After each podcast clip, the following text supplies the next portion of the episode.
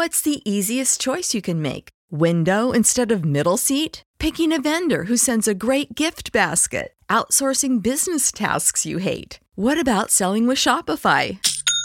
Whether you're selling a little or a lot, Shopify helps you do your thing, however you cha-ching. Shopify is the global commerce platform that helps you sell at every stage of your business. From the launch your online shop stage to the first real-life store stage, all the way to the did we just hit a million orders stage? Shopify's there to help you grow. Whether you're selling scented soap or offering outdoor outfits, Shopify helps you sell. Wherever and whatever you're selling, Shopify's got you covered. Sign up for a one dollar per month trial period at shopify.com slash try. Go to shopify.com slash try now to grow your business, no matter what stage you're in. Shopify.com slash try. When you need mealtime inspiration, it's worth shopping Kroger, where you'll find over thirty thousand mouth-watering choices that excite your inner foodie. And no matter what tasty choice you make, you'll enjoy our everyday low prices, plus extra ways to save, like digital coupons worth over six hundred dollars each week. You can also save up to one dollar off per gallon at the pump with fuel points. More savings and more inspiring flavors make shopping Kroger worth it every time. Kroger, fresh for everyone. Fuel restrictions apply.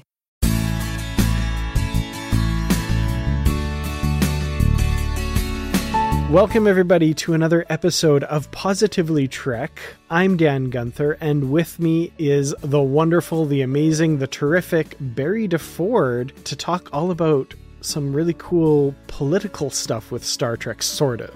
I'm excited for this one. Barry, how's it going? Well, I'm well, and I, and I love all the adjectives you use to describe me. I, I feel uh, that's... That's just, just very lovely. Thank you, sir. Um, and also, I feel like you're buttering me up here. Um, this is like right up my alley style uh, conversation, obviously. So, um, you know, I love the idea of talking about politics within Star Trek. I think uh, it's the year of the Bell Riots, and sadly, I don't necessarily feel like we'll be missing them. um, yeah, but, uh, I, I think it's also the year of the Irish Unification, isn't it? It is truly, and uh, oh my goodness, that would Big be... Big year uh, for Star Trek.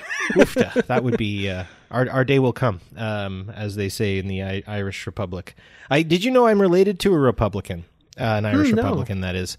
Yeah, um, he was shot at Kilmainham Jail uh, in nineteen sixteen, and I stood wow. in the spot where he was shot. His name is Éamonn Thomas Ceannt. So, oh my goodness! Yeah, he's from he's from up in uh, the the Galway area, but he grew up in Cork, and then he went to Dublin, and he played the pipe organ for uh, Pope Pius the tenth. Oh, wow. Yeah. That's amazing. Yeah. And then he was kind of involved in that whole, like, let's not be part of a British colony anymore. And he was killed for it. Wow. Yeah. Yeah. Pretty cool stuff. Pretty cool stuff. Cool in quote marks there. Yeah, cool in quote marks. Actually, I just had my uh, my ancestry. I, my mom gave me the ancestry thing. And so it's from Ireland, actually. And, and the lady was saying, she's like, oh, you're forty, forty-seven percent Irish. And I'm like, what does that mean? And she's like, well, I don't want to put it too badly, but uh, it's a pretty high likelihood that there's inbreeding in your background. I'm just like, oh. She's like, yeah, you're, you're pretty solidly from the Galway, County Mayo, sort of Connaught district of Ireland. Ireland and uh, there's not a lot of people out there. And I'm like, okay, well, that's great. Fair enough. Fair enough. I, I feel like you go back far enough in all of our histories. There's uh, there's a lot of stuff like that, I think. Oh, yeah. And, yeah. No, it's, uh, yeah. It's, a, it's a whole thing. Absolutely.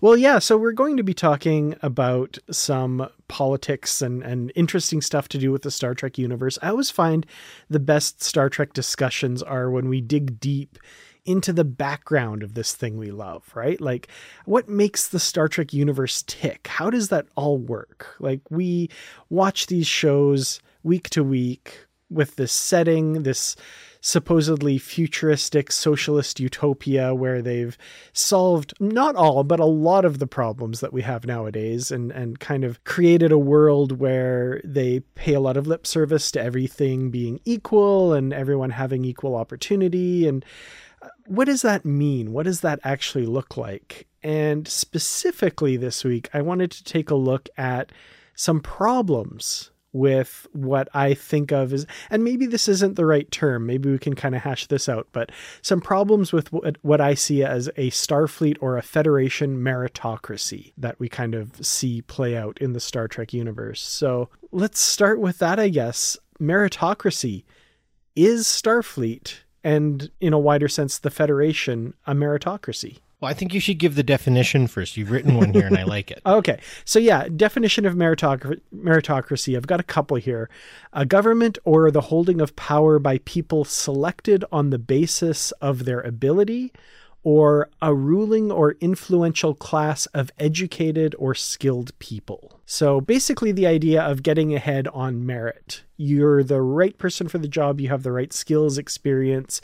You should be elevated to the top position, basically. So my, my question just sort of for you, Dan, as the as the author of this episode, and I just want the audience to know that, uh, of course, you know, uh, former co-host of Politrex, my whole thing is politics.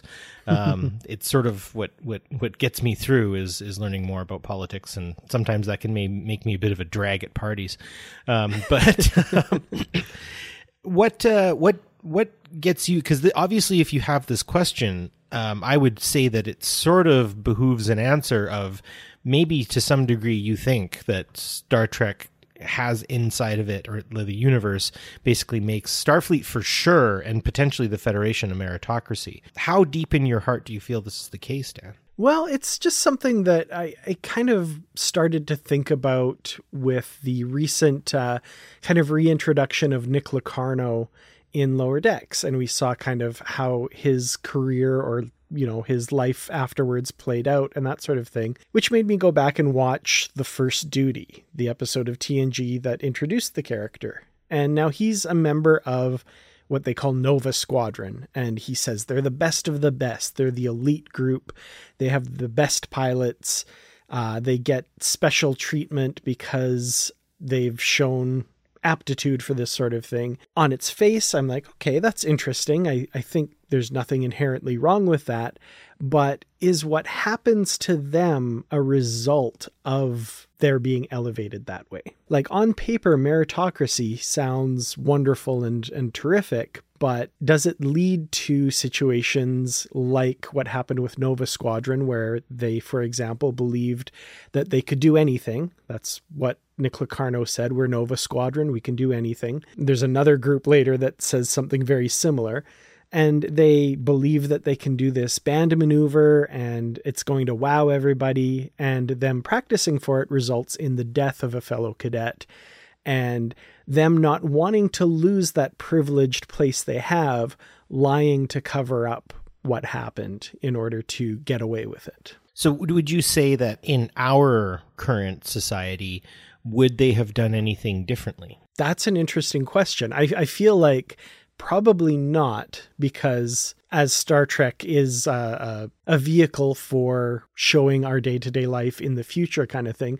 I feel like it was presented as a lesson for the people viewing. And I feel like there's a lot of analogous situations to day-to-day life nowadays too. Maybe not necessarily meritocracy. Like I said, maybe that is the wrong term, but this belief in the elitism of a few who are given special privileges and what that could lead to, I guess. This was kind of the starting point for my starting to think about this and try to hash it out a bit. So I've been a little coy with my response to this just because I'm really interested, Dan, in, in sort of how you're kind of parsing this together, and you've given me a, a much better idea of where you are kind of on the terrain of this conversation. And so I think that, yes, I think Starfleet definitely is a meritocracy, right? And you can see what it does to the minds of its ensigns. Caricaturized, I would say, mostly through Lower Decks, but also mm. weaponized through the um, through the activities of Locarno and Nova Squadron. A hundred percent. I would say that meritocracy breeds entitlement. Um, and it can breed a form of um, very scary ableism in a lot of cases too, mm. I think, where, you know, you start creating this kind of ideal person. And, you know, you'd mentioned earlier that, that Star Trek kind of gives us a socialist styled future. Um, I would push back and say that uh, it actually isn't socialist in the sense that it has actually gone point Uh, past the point of scarcity. Mm-hmm. And with that, you can only have socialism or capitalism so long as there's scarcity, right? They, socialism and capitalism just distribute that scarcity in a different way, if you want to get down to the brass tacks of either ideology. So with the fact that they are now post-scarcity, if you think about it, and I know this will make some people kind of in our kind of society with its rugged individualism and hard work sort of aspect feel to things like, oh, well, people will just take advantage of that and just be lazy. And for me, it's like, yes, and like, what what does that actually mean, right? Like, mm-hmm. If I wanted to take an entire year off and build a replica of the U S S Enterprise, and I had all of the means to do that, I had all of the ability, um, and we're in a post-scarcity environment, I don't have to produce anything. So I can just totally pursue a thing that I love. Now, I think what that does in terms of how we start to derive incentive, um, clearly Star Trek, Starfleet itself has a very merit-based, um, you know, valor and, and, you know, bravery and, and, you know, cunning and intelligence, and all of these things have been turned into social values that people uphold, revere to some degree, and get caught up in. Um, and I don't think that's unfamiliar to us in our society. I think the difference is, is where the stakes are, right? Nova Squadron could have just been like, oh, I guess we can't do the maneuver, guys, and we're still going to pass and be okay, and everything will be fine, right? It was their entitlement that gave them the problem. Mm-hmm. And that's another thing that we can recognize in our own society.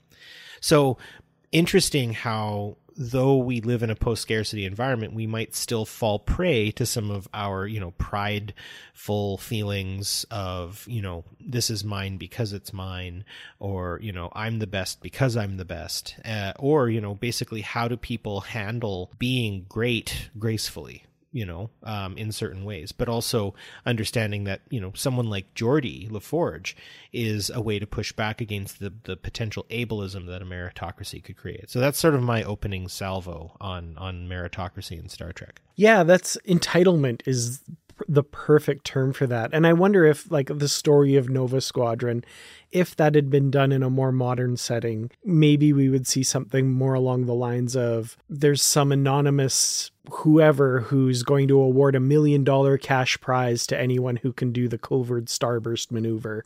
And that would provide some incentive to fuel the, the cutthroat competition that we would see these uh, various squadrons do. And in Star Trek, it's all about pride and honor and, and saving face kind of thing, and, and being the best. So that that's an interesting, I was, I was kind of trying to game it out in my head. Like if this was like, I don't know what an Air Force Academy in the U S name is, but like if it was some group like that, like a Top Gun Academy. Maverick! Kind of yeah. Exactly. Yeah. Oh boy.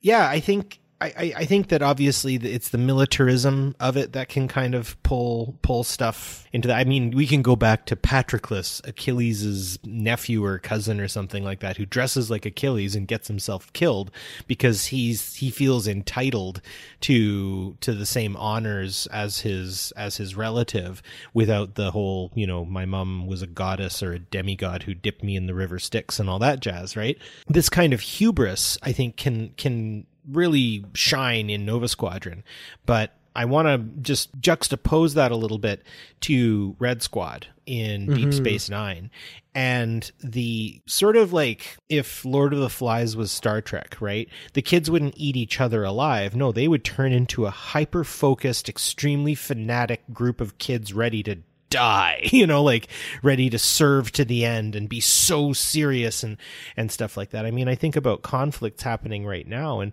a lot of the atrocities that are taking place in Palestine are being done by twenty year old Israeli soldiers. They're kids, right? Like yeah. they're, they're very young, and, and they have, they, they have this invincibility sense uh, to them. And it's, it's, it's dangerous to see. And, and we've seen this in the past before, right? You know, American soldiers at a young age getting conscripted and going to Vietnam. That's going to change your behavior, you know, and obviously I don't want to go too much into Godwin's law, but when especially people with the monopoly of violence, say like Starfleet, um, feel entitled to that monopoly of violence, there's all your badmirals, right? Oh yeah, and we'll get there for sure. Oh I yeah, no, I'm, I'm so excited to talk about badmirals, but let's keep it, let's keep it between Nova Squadron and Red Squad. Do you think mm. that Red Squad would try a, a, a, a you know, a bravado laden maneuver like Nova Squadron? Maybe I'm burying the lead with the question, because I certainly don't think so. Red Squad's an interesting case because I, I have this this thought about them which I hadn't really thought of before from this this angle, but in the Deep Space Nine two-parter Homefront and Paradise Lost, Red Squad is used by the Admiral who's attempting to organize a military coup. He uses them to knock out the Earth's power grid. And it strikes me as interesting that they would use that squadron to do that. And I was starting to think, why would they do that? This is a group who has been told you are the best of the best. You get special training. You deserve all of these entitlements that we are giving you. And a group like that would be more willing, I think, to absolutely blindly follow the orders of someone who has given them these things. Absolutely. Whereas maybe the standard corps of cadets, any random group of them would start questioning, why are we doing this? What's this about? But when Sisko is interrogating or questioning one of the members of Red Squad about his actions, he is so proud of what they did. And you should have seen all of those power grids blinking out one by one. It was such a sight to behold. I'm watching The Boys right now. I haven't watched this show before, uh, but it's about a group of superhero characters, and very quickly early on, I don't think this is a spoiler, you discover how much they see themselves as so much better than just the regular humans around them. And that is exactly what I saw in the face of that cadet when Sisko was asking him about what he had done. Yeah. Thinking Sisko, of course, was on his side for all of it too. But, uh, and we won't even, like, we'll get to Valiant as well, which is very disturbing, but this was disturbing enough. He may have been a hero. He may have even been a great man, but in the end, he was a bad captain. Absolutely. But again, you know, it's the fanaticism. It's, and I think this is maybe where, you know, the, the, the descent into fascism can still happen in a post-scarcity environment if we allow ourselves to kind of move in a direction where we create archetypes and ideals based around entitlement. If I can build a house, sure, I should be able to own it. That's not... That's not necessarily outside of it. I'm going to have to procure all of the, the things to do it. But if I have a, you know, an area where I can build a house and I build it, then by all rights, it should be mine. And I mean, obviously, I'm not going to de- delve too deep into the concepts of John Locke, a a, a thinker who basically codified the, the the concept of liberal democracy, private property, and ultimately capitalism, right? Where he basically says, like, if you if you plant a tree and you raise the tree and you grow the tree and you take care of it and water it, its apples are yours to sell, right? You do the work, you get the thing. Obviously, that that jumps the shark over a lot of things in terms of if you own a factory, a lot of people are doing a lot of work for you and you're not doing that work. So, you know, in a socialistic sense, they would say that, well, what needs to happen is the wealth garnered by that factory needs to be distributed by everyone who works in it, managers and workers alike. And yes, there might be a discrepancy or a slight difference, but that difference shouldn't be a chasm from which neither side can see each other, even in terms of wages. So again, mm-hmm. we're getting into this point that what's the currency in Star Trek? Because there has to be some kind of extrinsic slash intrinsic value. Well, actually, no, I would say it has to be outside. It has to be extrinsic. It has to be outside of us that gets us to this. And what do these kids want? They want accolade. They want to be the best. They want to be looked at like the people they look at. Does that make mm-hmm. sense? Absolutely. You can absolutely see that in Nog when he's telling Sisko about Red Squad, about how they get special assignments, these perks, and all this extra training. And could Sisko please just put in a good word for him, and maybe he could get somebody on Red Squad to notice him and bring him into the group and stuff. He can taste it, right? Mm-hmm. And I mean, part of it, I think they're playing on there is, you know, he's from an acquisitive society. He's from the Ferengi. He wants to acquire, but you see that same lust in the faces of the members of Red Squad as well. So yeah, it, it's absolutely the prestige. It's the social capital that you get from being a part of that group. Yeah. And the social capital is, is a huge thing. And um, have you ever heard of the Stakhanovite movement? I know I have not. So Stakhanovites uh, were named after a fellow by the name of Alexei Stakhanov,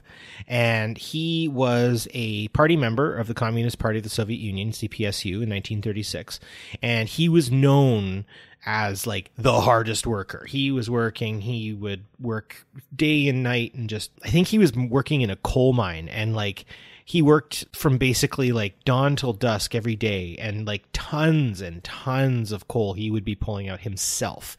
And so this whole idea of a, you know, I'm a Stakhanovite, I'm going to work my arse off, I'm going to do this, it's it's for the merits, it's, you know, it's for the accolade. And it got out of hand in the nineteen thirties in the U S S R, where people wa- were... overworking themselves in this blind urge to keep going, keep going, keep going, keep going, right? Um, Che Guevara in Cuba, um, one of the leaders of the Cuban Revolution, talked about the socialist man. And, you know, he would work in the Cuban parliament during the day, and then in the evening, he would go out into the sugar canes and would cut cane for another couple of hours, working with farmers.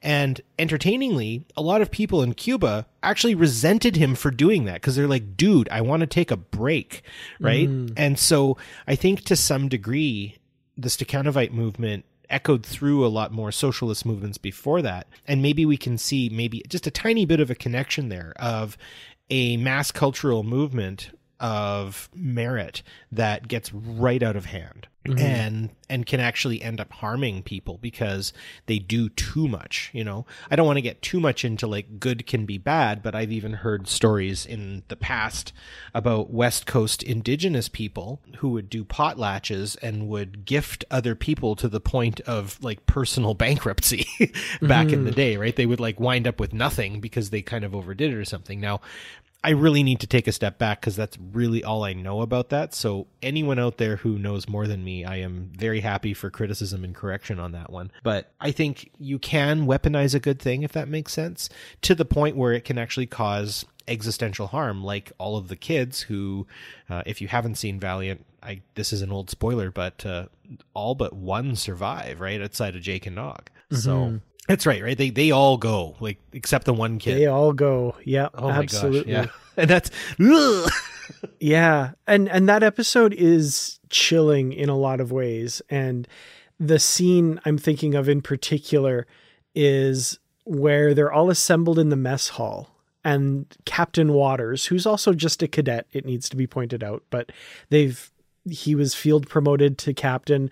All of the officers, like the adults, are no longer there. It's just these kids aboard the ship. Uh, there's this plan to take on this Jem'Hadar battle cruiser. They outline it. It sounds somewhat reasonable. Nog's kind of, yeah, that makes sense. And Jake is the one. Jake Sisko steps up and says, "This looks crazy to me. My dad, you know him. He is one of the most decorated captains in Starfleet right now. He's leading the war effort against the Dominion. He would think this plan is crazy. He he would not do this. This is dangerous." And he's making a lot of good points and being entirely reasonable. And the entire counterpoint to that is Captain Waters stands up and yells, "We're Red Squad and we can do anything." And the entire room starts chanting, "Red Squad, Red Squad, Red." And then they go, go die, basically.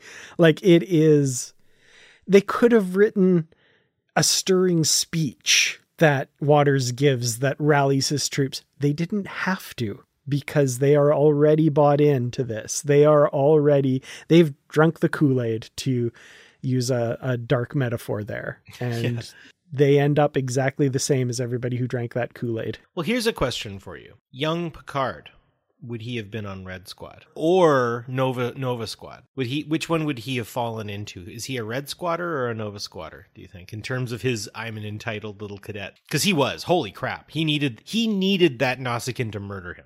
Based on what we know of him as a cadet, and and people always get this wrong. They always think Kirk was the wild one and Picard was the studious, book smart one. No, it was very much the other way around. Picard, I feel like would have been on Nova Squadron. Yeah. He would have been like the elite, the best of the best, wanting to take those daring initiatives and, and that sort of thing. I mean, that was kind of the hallmark of his young career, right? He stood up to, he stood toe to toe with this Nausicaan, like he said, and ended up with a knife through the back because of it. And that's kind of what Nova Squadron was about, really. Yeah, and, and, and it is. It's pushing that entitlement to the point where you realize, wait a second, I'm mortal. Um, Kirk mm-hmm. had... Bringing Kirk up, because I think he also kind of fits in this sort of... this realm of of toying with the entitlement and the fascistic qualities of a meritocracy. Kirk, I think... actually, and despite, you know, performances of actors and stuff, I think as a fleshed out character and seen in so many different iterations now, and I think it's really important to see that. I think Kirk is actually not reckless and not a flyboy. He just trusts his crew that much, that he knows their limits and he knows how far he can stretch them. And typically that's how it goes. There are some points where Kirk gambles wrong, obviously. But I would say most of the time, you know, when he's squaring off with what seems to be an impossible enemy, much like Batman, his utility belt is his entire crew, and he will somehow pull the right thing. It's either Scotty fixes the engines properly, Spock figures something out, Uhura hears something, you know, like who knows, right? Like whatever it is, he just knows that his crew is that good, and he can just be that that confident, I think, and and that that bravado and swagger fits really, really well. Whereas I think Picard does a really good job of a well, Sisko does this part better of the it's lonely at the top, but Picard kind of started that out, and I think he does a lot of what needs to happen in a meritocracy. He's very understated. He's very nonchalant. He has a fish in his office. Like, who cares, man? Seriously, like he could have something way cooler than a fish. Um, so it gives you this idea that like he's sort of like the cool saucer that that that cools the tea. Um, before it lands, you know, he he kind of cools that meritocracy idea and recenters it in a sense of duty and accountability in a lot mm-hmm. of ways. In a lot, in a lot of ways, he's a guard against that tendency. Like he is constantly on alert for that. Like the yeah. episode, The Drumhead, right? Nora yeah. Sati becoming too big for her britches and wanting to execute this ma- this witch hunt in Picard's crew, and Picard yeah.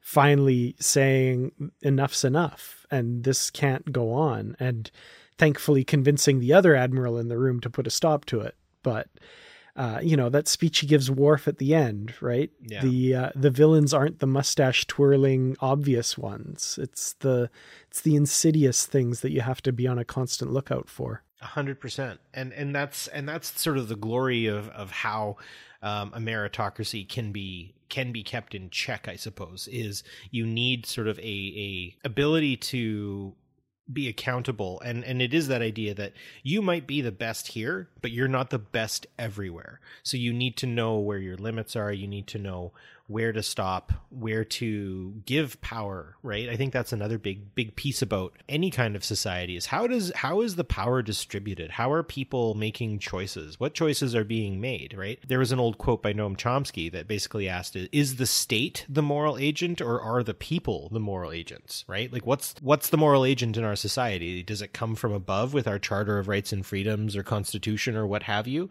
Or does it come from the movements within people, uh, the different groups of people who advocate for different things? You know, it is a bit of a chicken or the egg question that we can't necessarily answer completely, but I think Picard very much, because the greatest sinners make the greatest saints, he's he's a very good uh, antidote to that kind of meretricious, like, right? Imagine if Will Riker didn't have Picard, right? He'd have become a dork real fast. Yeah, absolutely. I also wanted to kind of jump back to, uh, you were talking earlier about the dark side of working too hard or, or wanting to make that kind of the center of everything. You have to imagine there are some people out there in the Star Trek universe that have heard that speech by Picard or wherever Picard got that speech, that they work to better themselves and the rest of humanity. And sitting at home right now, making a podcast with you, like it's fun. And I think we're talking about some important stuff, but am I working to better myself and the rest of humanity right now?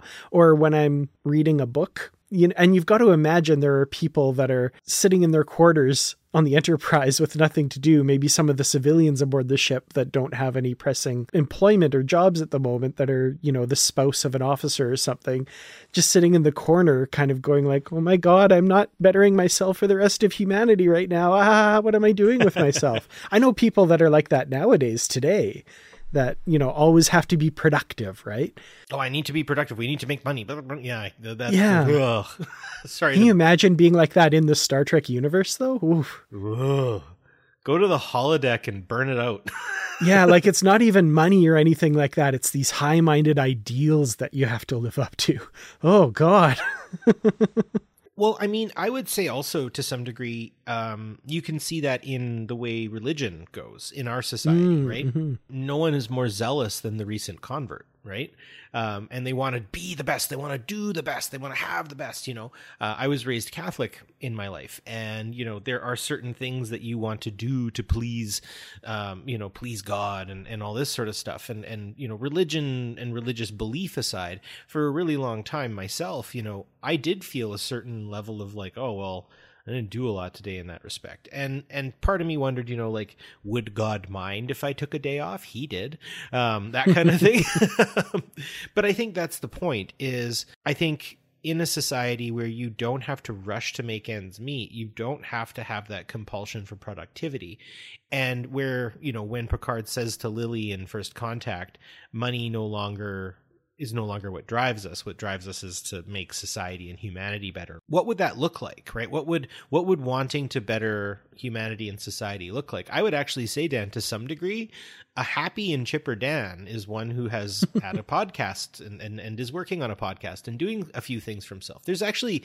Um, even for the dyed-in-the-wool socialist, self-interest isn't necessarily the problem. It's when you let that self-interest consume everything, right? This is mm-hmm. this is why we see grocery prices going up, and, you know, rich people, like, what, the the twelve most richest men, or six most, yeah, it was the six most richest men in the world have like doubled their all of their value, or whatever they call that, since the great wealth transfer of twenty twenty when COVID hit and we had all those things happen. So I mean, they're they're working in their self-interest to the point that they're they're actually harming other people. And I think maybe that's where things would get policed. But I do wonder what necessarily in a meritocracy with everything at your fingertips, what a person would do. And I, I'm, I can't help but take us to You Only Move Twice in season eight of The Simpsons, Hank Scorpio, where Homer gets a job at a supervillain's power plant.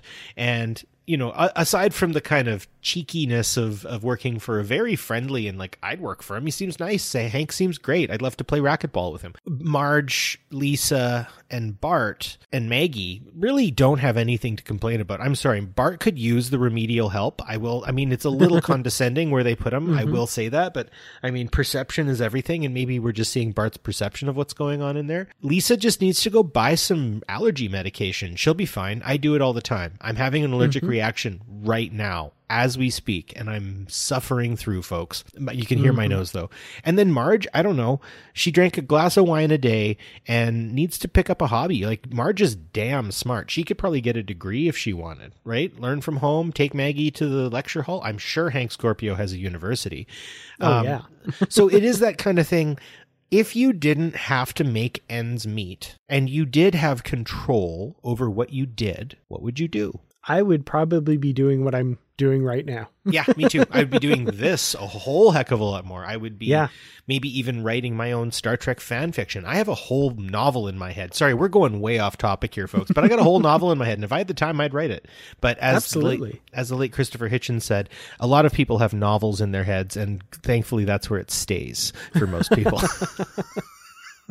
Anyways, wow. Moving back around to what I'm basically saying here is, in a meritocracy, I would hope that the mechanisms to keep people pursuing their their interests and their desires um, would be there. And I hope it would also move into a place where goodwill and helping other people and coming up with great ideas would be a thing. I mean, humankind has been, as a group, moving and growing for a really long time, and we did that without modern capitalism for like two hundred fifty thousand years. So I feel like we've we've got it in us. What's the easiest choice you can make? Window instead of middle seat? Picking a vendor who sends a great gift basket? Outsourcing business tasks you hate? What about selling with Shopify? Whether you're selling a little or a lot, Shopify helps you do your thing, however you cha-ching. Shopify is the global commerce platform that helps you sell at every stage of your business. From the launch your online shop stage to the first real-life store stage, all the way to the did we just hit a million orders stage? Shopify's there to help you grow. Whether you're selling scented soap or offering outdoor outfits, Shopify helps you sell. Wherever and whatever you're selling, Shopify's got you covered. Sign up for a one dollar per month trial period at shopify.com slash try. Go to shopify.com slash try now to grow your business, no matter what stage you're in. Shopify.com slash try. Save big on brunch for mom, all in the Kroger app. Get half gallons of delicious Kroger milk for one dollar and twenty-nine cents each. Then get flavorful Tyson natural boneless chicken breasts for two dollars and forty-nine cents a pound, all with your card and a digital coupon. Shop these deals at your local Kroger today, or tap the screen now to download the Kroger app to save big today. Kroger, fresh for everyone. Prices and product availability subject to change. Restrictions apply. See site for details.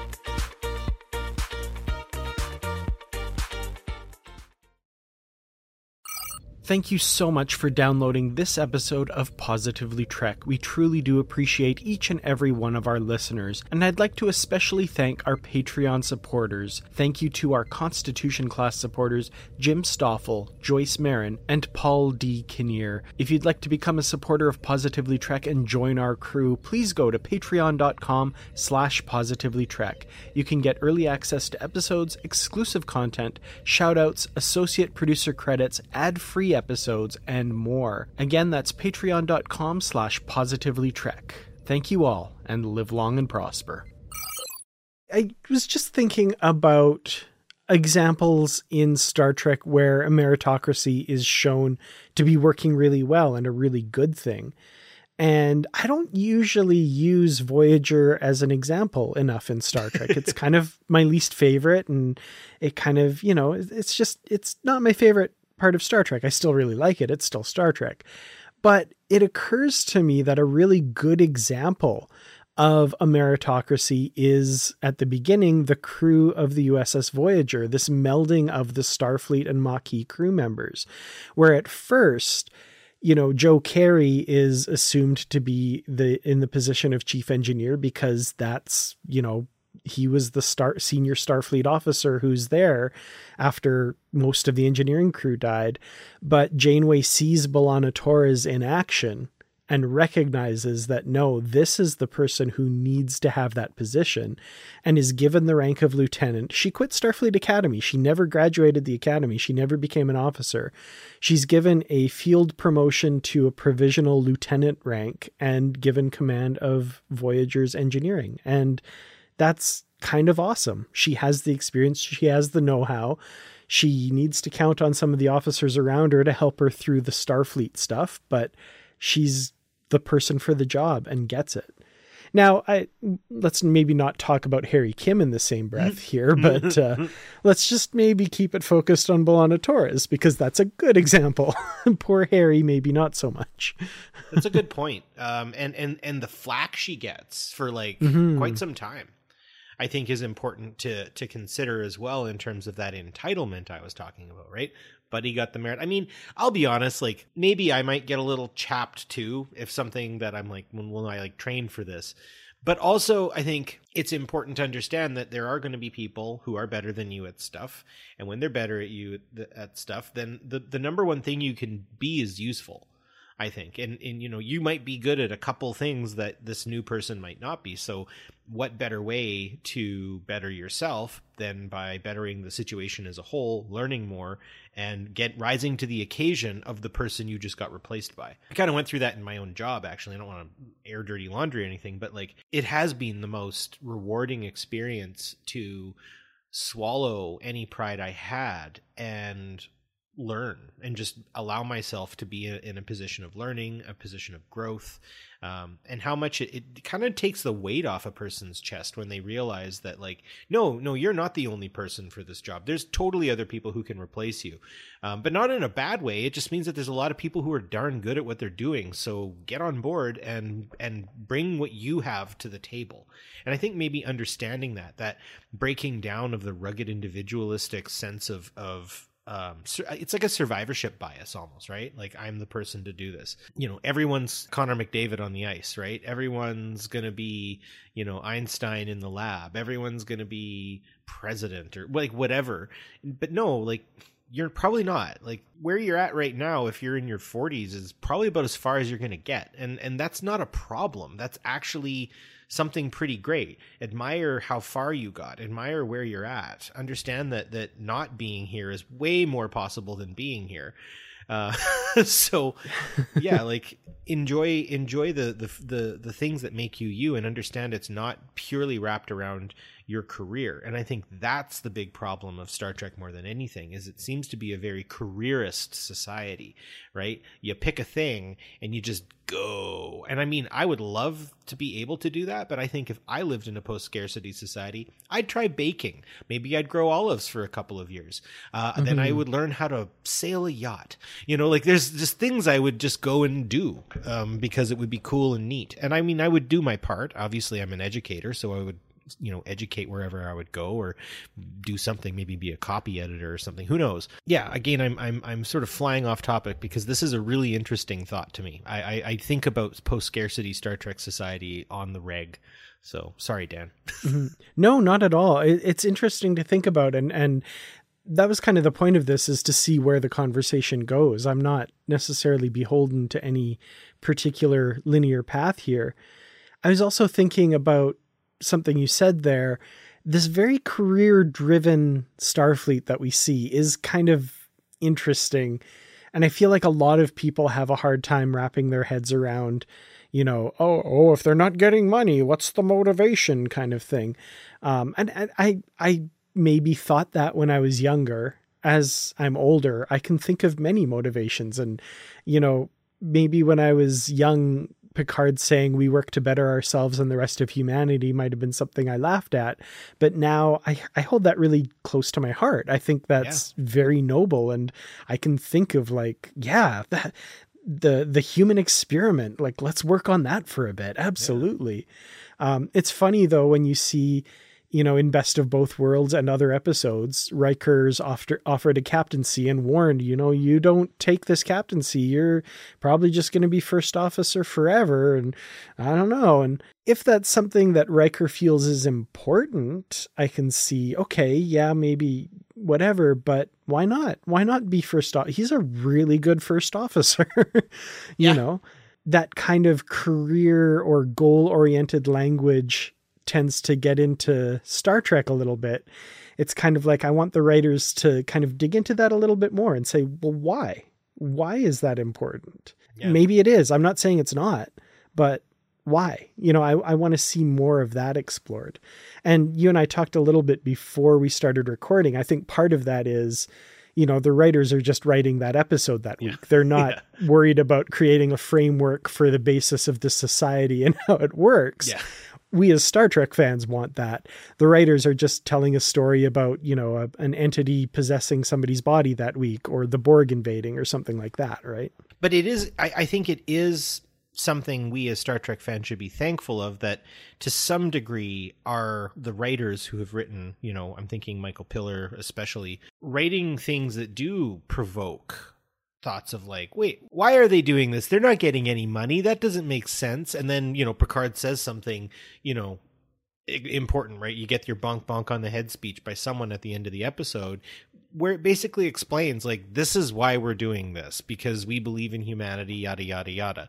Um, and I think that's something, again, that, that takes us into our history, deep, deep history. Again, I, I might be wading into places I don't necessarily belong totally, but what I understand of, you know, Indigenous society out here on the Canadian prairie, or so-called Canadian prairie, is, is basically a society that did do a lot of work for the sake of maintaining and sustaining, and that was the reward. The reward was coming back the next year and finding the stuff you planted or the stuff you were taking care of, or, you know, changing the direction of a bison herd because you know the grass isn't good in a certain area and you're not going to be able to hunt, and that helps. You know, like, it's that kind of idea that, you know, even in the fur trade, indigenous people knew to stockpile goods one way or another because those ships got frozen in the ice a lot and they had to keep the, the circle turning. It wasn't about About money, is about the system that had been created. And so I often wonder if that in itself is why we could see something like Star Trek in our hearts, you know, in our, our people who write kind of write for it. But there are still going to be tendencies for people to do to do bad or for people to skip the line. Um, I just noticed, and it, it's sort of picking at me a little bit, you say here's Kirk in Star Trek oh nine in our in our thoughts. Am I jumping us too far ahead, or is this a good time to bring that up? I'm, I find two thousand nine Trek Kirk to be the most interesting and engaging Kirk because a lot of reasons. Chris Pine and I have the same birthday. Oh, nice. Yeah, no, I, th- I think this is a good time to talk about that. The reason I put him on the list here is because one of the, the things that really bugs me about that film, and I think a lot of Star Trek fans, it gets brought up a lot, is, you know, you have Kirk who's in the academy and then is made first officer and captain of the Enterprise in kind of basically a week's time. Like, it just, yeah. it happens so quickly. And I was wondering if maybe the Starfleet philosophy of a meritocracy could maybe go some distance in explaining that a little bit, or maybe massaging that a little bit to make it feel a little bit better, because a lot of people would say he hasn't earned that. He, you know, there's all these officers that he's bypassed and all this stuff. Was he maybe just that good at the academy that, like, basically Starfleet isn't a hard and fast military the way we see it as, and rank isn't analogous in the same way that it is in our world and our armed forces and that sort of thing. Maybe that sort of thing is a little more common than we realized. Maybe that does happen, and Kirk is just another person that this happened to, or not that this happened to, but who earned it through his performance and his aptitude and the abilities that he uh, demonstrated. I would say yes to all of those things. And I think, honestly, one of the reasons was folks like the the J J versus Captain Pike was clearly had him on his radar no matter what. And mm-hmm. to some degree, you know, he's a bit of a maverick in that sense. Um, he's a bit of a, an, a, even sort of an Achilles, you know, or he's a bit of a, a Casino Royale James Bond, the way he gets the crap kicked out of him constantly. I do feel that Kirk earns the promotion in the end. Um, he does everything a captain should do to be a captain. And and the number one thing is he trusts his crew. There's a point where Uhura turns to him and she's like, I sure hope you're right about this, or something. And he, like, looks at her and he's like, me too. And there's just that moment where, like, yeah, he was a womanizing little squirt of a dork who was going at her and rightly got put in his place. Uh, and then afterwards, you know, she's still quite doubtful of him. But even in that moment when she says it, there's a bit of trust in what she's saying. And he kind of echoes it back at her in that sense where, like, he's like, yeah, no, I, your criticism is merited, like mm-hmm. in his own special way. And so I think ultimately, you know, I'm thinking of him on the Narada. I'm thinking of him outsmarting Aiel. I'm thinking about him jumping off of a platform to save Sulu. I'm thinking of him when Scotty's got a crazy idea on how to get them out of that black hole. He's just like, do it, do it, do it, right? It's all of those things where I just feel very much that he earned it in that sense, and in a very real and tangible way. I'm someone who once got a promotion without earning it. And then I spent, I have hopefully, at least hopefully to the people who hired me, um, I've spent the rest of my career now proving to them that their inv- that their investment in me was was worth it, because they did, you know, promote me beyond what I what I feel I deserved in certain cases in the past, you know. And obviously labor law wasn't broken or anything like that. I just feel like I got a very uh, important and a unique opportunity that I've hoped to try to rise to the occasion of. And I would say that you see that in the J J versus Kirk. He's more stoic than any Kirk. uh, I would say. Um, when he stands on the bridge in their, their, the third episode of the Star Trek Beyond and stuff, the last one to leave, all that sort of stuff, there's something about that Kirk that I like. And I think the idea of him getting fast-tracked to a captaincy versus the other route he took, you know, plodding through Starfleet in, in the Prime universe, um, I think he feels that. So I very much feel that, that Kirk in oh nine deserves the promotion. And you, I think you've you've opened it up that, you know, in our world, sometimes people, you know, stumble on something and wind up with a really great oil deposit on their land, or or they win the lottery, or they're like a famous singer who gets found out of nowhere and now they're hosting T V shows and stuff. It happens. Uh, and not everyone can rise to that occasion, and thankfully Kirk could. That's good. I appreciate that for sure. And the uh, the J J Abrams films are something that I wouldn't mind re-exploring someday. It's kind of been, uh, it's been a while. I wouldn't mind looking back at those. Enough time has passed. Such is the circle of Star, such is the cycle of Star Trek, right? Right, right. Everybody hates it. Everybody says, why can't the new thing be like that thing was? Yeah. Oh yeah. No, it's just, yeah, all the time. No. Well, speaking of promotions, I think the Admiralty is something that I want to talk about, because there's this phenomenon in Star Trek, the Badmirals, right?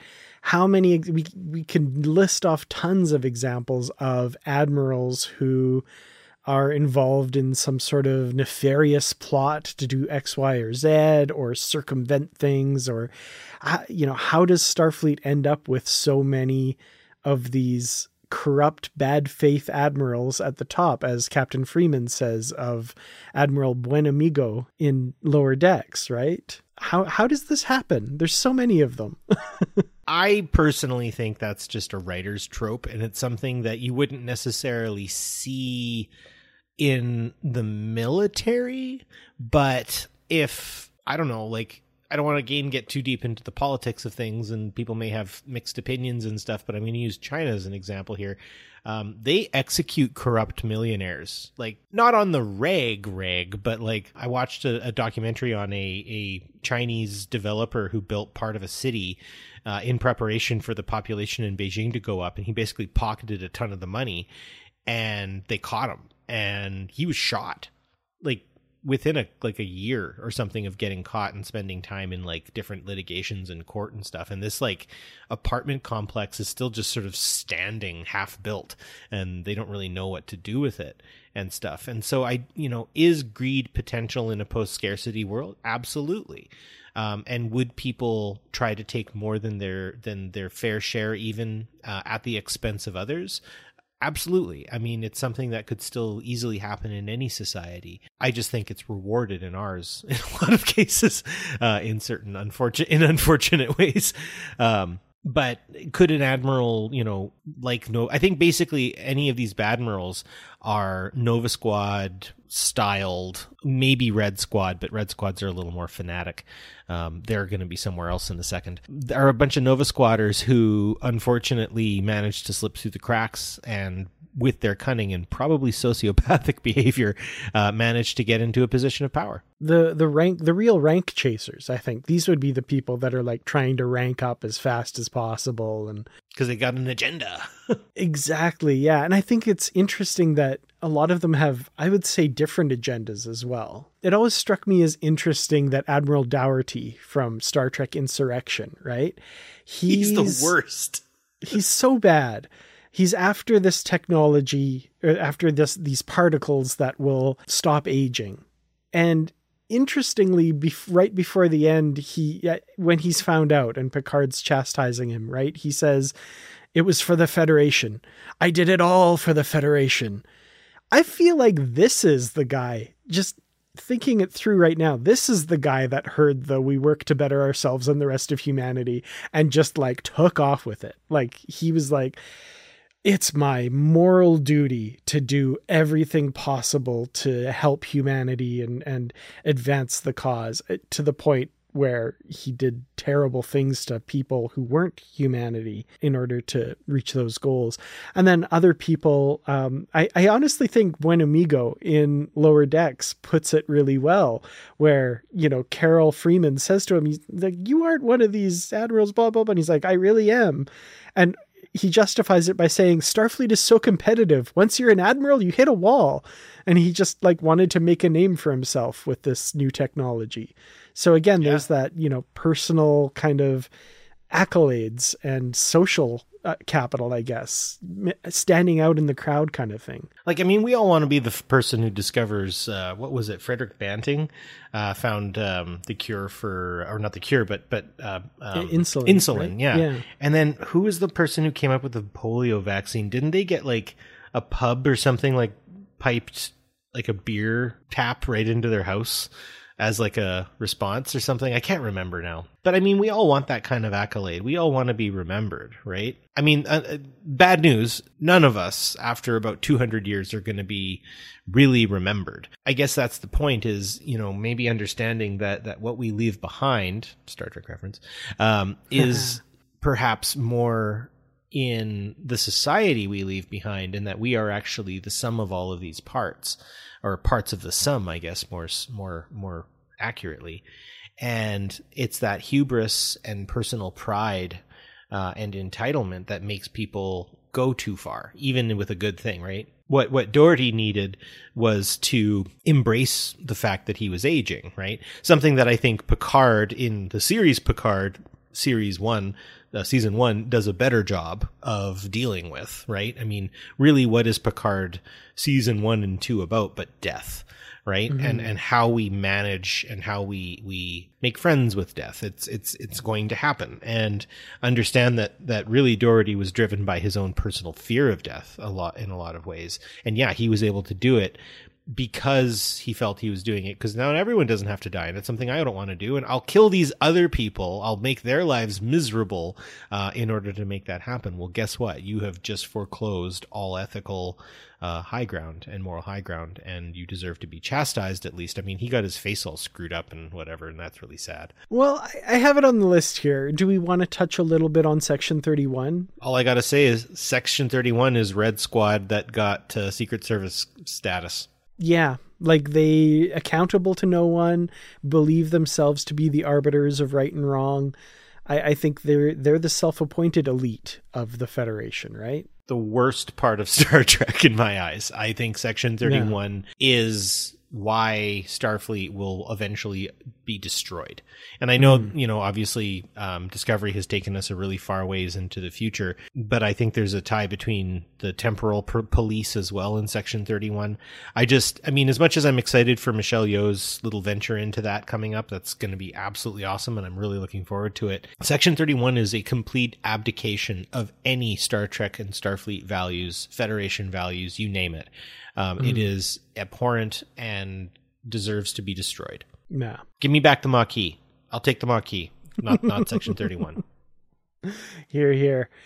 Well, I guess uh, final thoughts on all of this. I don't know that we've reached any conclusions necessarily. I think this has been a really great discussion uh, to be continued, because mm. I love stuff like this. Yeah. Meritocracy in Starfleet and the Federation. Is it fair? Would something work better than that? Is it kind of the best of what we've got? What do you think? Well, I'm gonna I'm gonna mention two authors who I who I admire. Um, uh, Manu Saadia uh, wrote a book called Trekonomics, and I interviewed him many many years ago, and I hope he's doing well. Uh, he uh, he wrote this book Trekonomics, basically looking at the the economics of Star Trek, and he. he delves deeply into um, the world of meritocracy. So anyone listening, if you can find the book, uh, pick it up. Uh, if you live nearby, you can borrow it um, and uh, all that sort of stuff.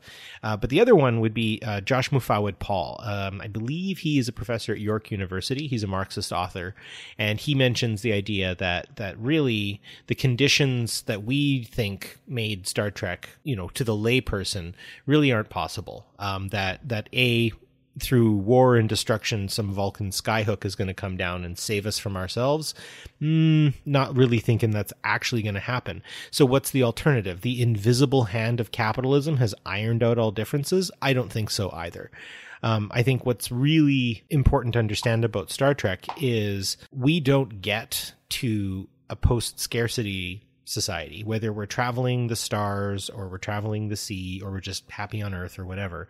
Um, we don't get that without fundamentally changing what values we have, right?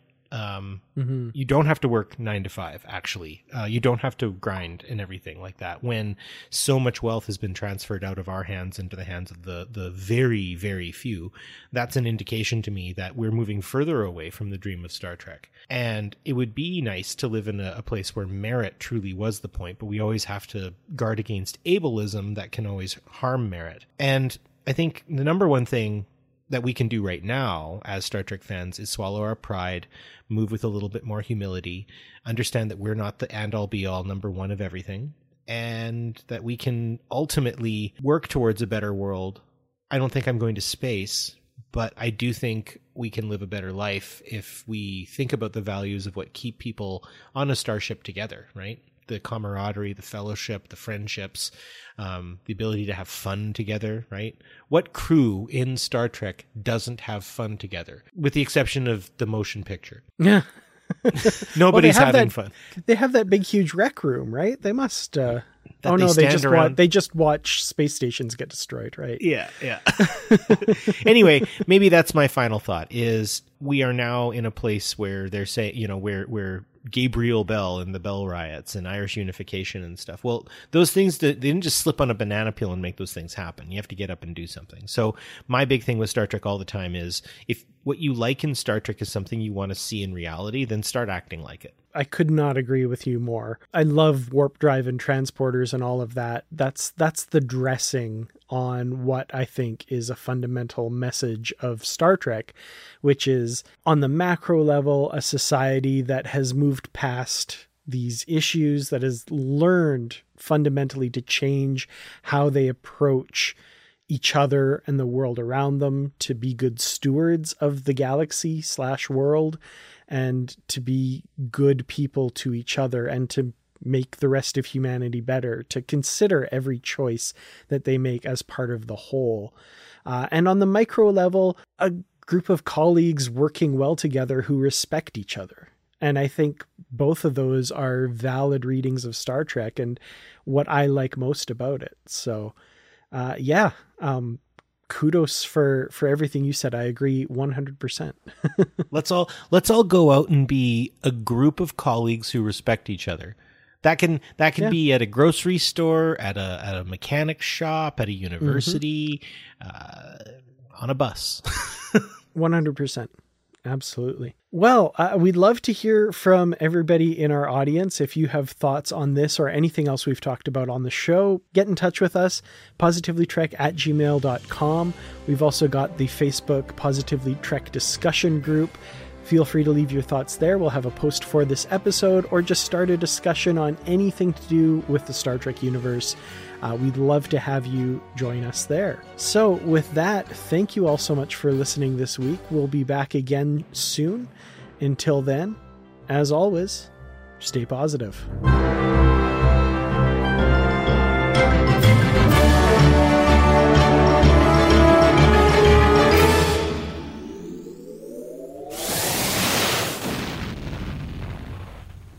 Prescription products require completion of an online medication consultation with an independent healthcare provider through the LifeMD platform and are only available if prescribed. Subscription required. Individual results may vary. Additional restrictions apply at life M D dot com. Read all warnings before using G L P one s. Side effects may include a risk of thyroid C-cell tumors. Do not use G L P one s if you or your family have a history of thyroid cancer.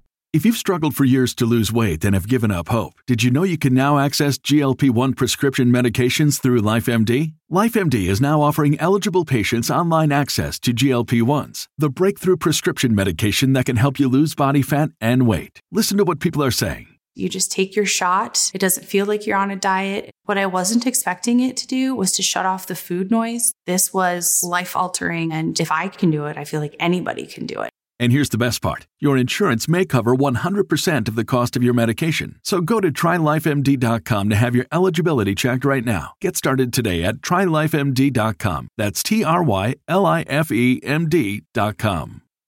When you need mealtime inspiration, it's worth shopping Kroger, where you'll find over thirty thousand mouthwatering choices that excite your inner foodie. And no matter what tasty choice you make, you'll enjoy our everyday low prices, plus extra ways to save, like digital coupons worth over six hundred dollars each week. You can also save up to one dollar off per gallon at the pump with fuel points. More savings and more inspiring flavors make shopping Kroger worth it every time. Kroger, fresh for everyone. Fuel restrictions apply.